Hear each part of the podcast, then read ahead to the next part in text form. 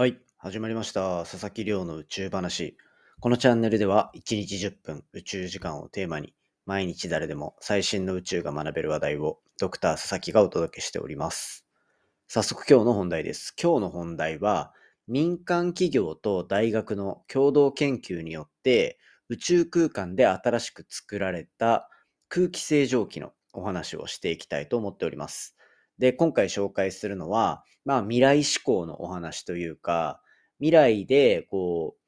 う、宇宙ステーションだったりとか宇宙空間に住む人がたくさん増える。で、そんな中で、やっぱり空気ってものすごく大事じゃないですか。人間が生活する上で。で、特にそんな中でも、やっぱり異臭っていうんですかね。匂いっていうのは結構強烈だっていうふうに言われていて、宇宙飛行士の人も、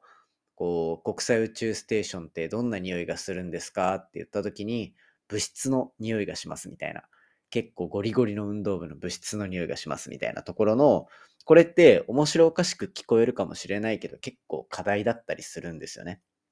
なので、まあそういったところを解決するっていうところで、実はもう今実証実験がスタートしているっていうかなり面白い状況になっているので、今回はこちらですね、ご紹介していきながら、最終的には、こう、なんか民間のこう開発品の未来のお話とか、そんなあたりまでできればなと思っておりますので、ぜひ最後までお付き合いいただけたらと思っております。よろしくお願いいたします。はい。ということでですね、まあ本題に入る前に毎日恒例の近況報告をさせていただこうかなと思ってるんですが、最近なんかポッドキャストの中で、近いうちにリニューアルいろいろしますって言ってたと思うんですよ。で、例えば、まあ、あれもそうですね。オープニングつけるとか、ジングルつけるとか。で、あとは、アートワーク。あの、ポッドキャストの、今、僕の写真がドーンって載ってて、後ろに赤い太陽みたいなのがあってっていう、あれ1年半前に即興で作ったというか、もうとにかく間に合わせでぐらいの感じで作った素人感丸出しの アートワークでやらせてもらってるので、なんかそこら辺をこう一気に、ちょっとちゃんとやってる人っぽく見えるようなものを作っていきたいな、なんていうふうに思っていたりします。で、えっ、と、アートワークはもう少し時間かかるかなっていうところなんですけど、ああとあれだ、マイク。マイクとかも変えて、ちょっと今までよりもなんかこうラジオっぽく聞こえる、そんな配信ができるんじゃないかなっていうのを今想像しながら機材を揃えていたりします。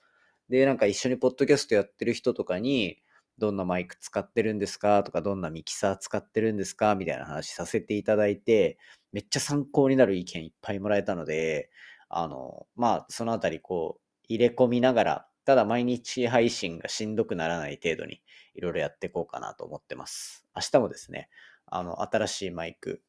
が届く予定になってるので、近いうちに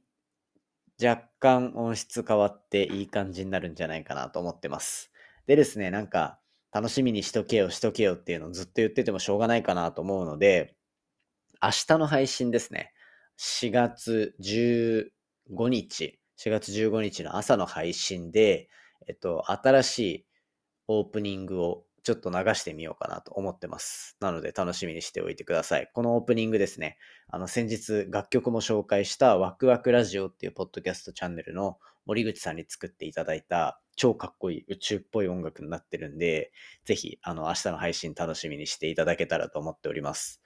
ということでですね、あの、リニューアルの準備ちょっとずつできてるので、そこら辺はどんどん共有しながら進んでいこうと思ってますので、引き続きよろしくお願いいたします。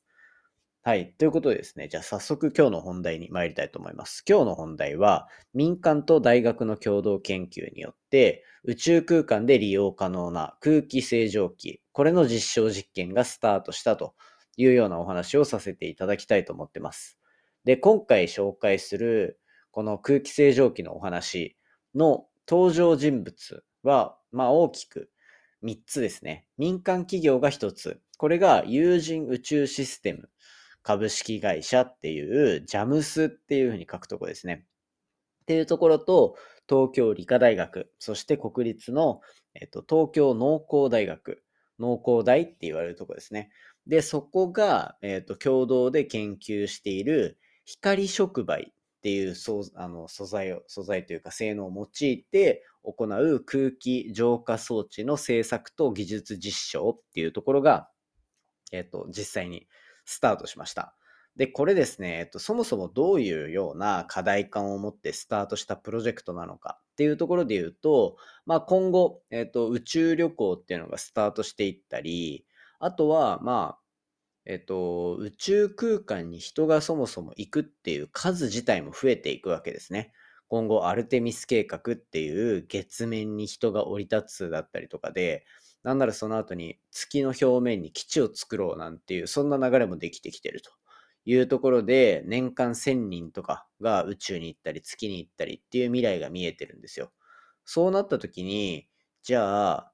あの、まあ、地球上にいるみたいに、好き勝手に空気を吸えるとか、なんかちょっとこもってきたから窓開けようよみたいなことが手軽にできないのが宇宙空間の、まあ、大きいハンデになりますよね。で、そうなった時に、じゃあやっぱり生活している居住空間だったりとか、その行動範囲の空気の中っていうのは、なるべく綺麗に保たれていてほしい。なんなら変な匂いがするなんていうのはもってのほかだっていうのが、まあ、一般的に考えられるその発想だと思うんですよ。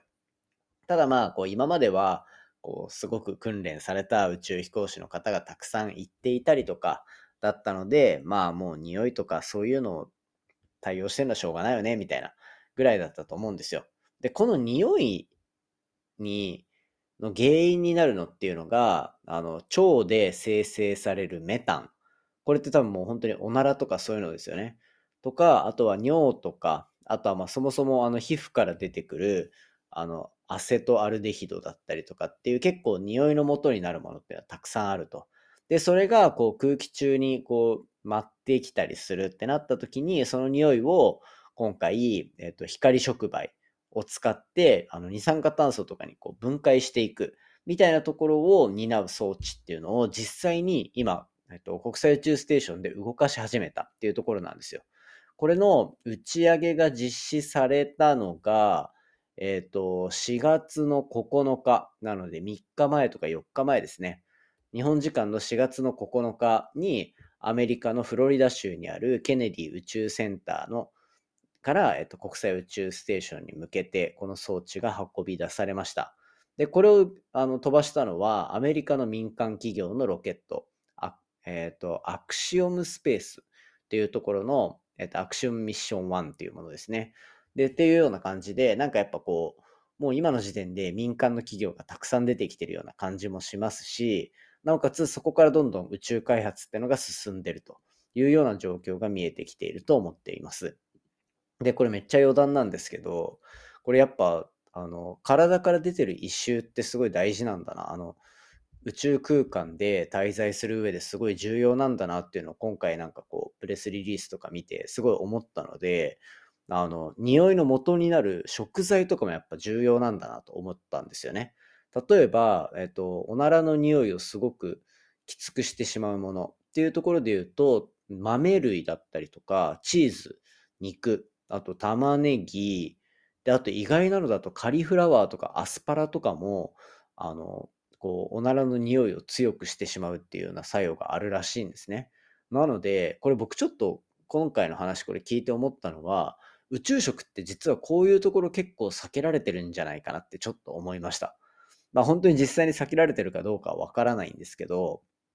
こう、やっぱそこら辺の食事の面から、ある種規制をかけていくというか、制御していくことで、居住空間だったりっていうのの匂いを悪化させる要因っていうのが減らされるわけじゃないですか。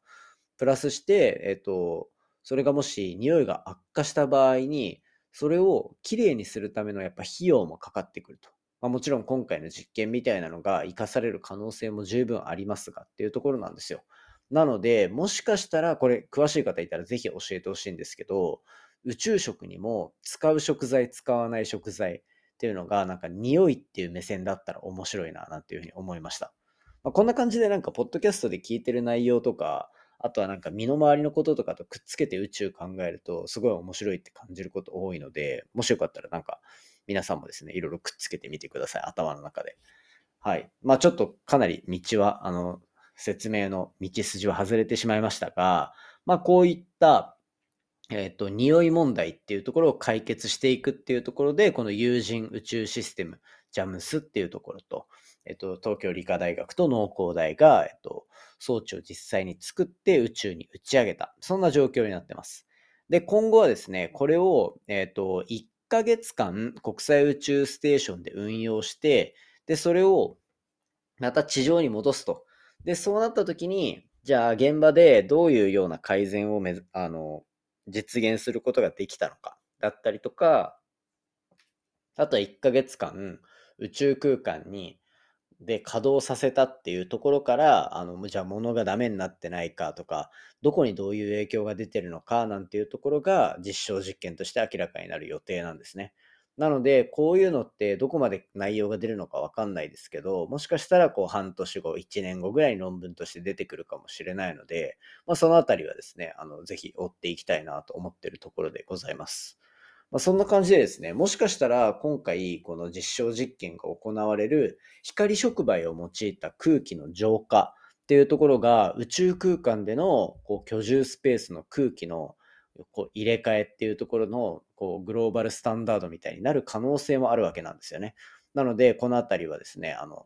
なんか単純な研究内容、実証実験の結果っていうところではなくて、もっと広い目で、もっと長い目で、もしかしたら日本から作ったものっていうのが、宇宙の空気をどんどんきれいにしていくかもしれない。なんていうところを頭の片隅に置いておいていただけたらですね、宇宙のニュースとかもちょっと面白くなるんじゃないかなと思っております。ということで今回は、宇宙空間で使える空気清浄機のお話をさせていただきました。今回の話も面白いなと思ったら、お手元のポッドキャストアプリでフォロー、サブスクライブよろしくお願いいたします。番組の感想や宇宙に関する質問については、Twitter のハッシュタグ宇宙話で募集しておりますので、じゃんじゃんつぶやいていただけたらと思っております。でですね、5月1日から僕のこの宇宙話、Spotify 独占配信に切り替わります。ありがたいことに、えっと、5月から切り替わるので、ぜひ皆さんお早めにあの、プラットフォームの切り替えよろしくお願いいたします。それでは明日新しいオープニングをつけて放送していきたいと思っておりますので楽しみにしてください。それではまた明日お会いしましょう。さようなら。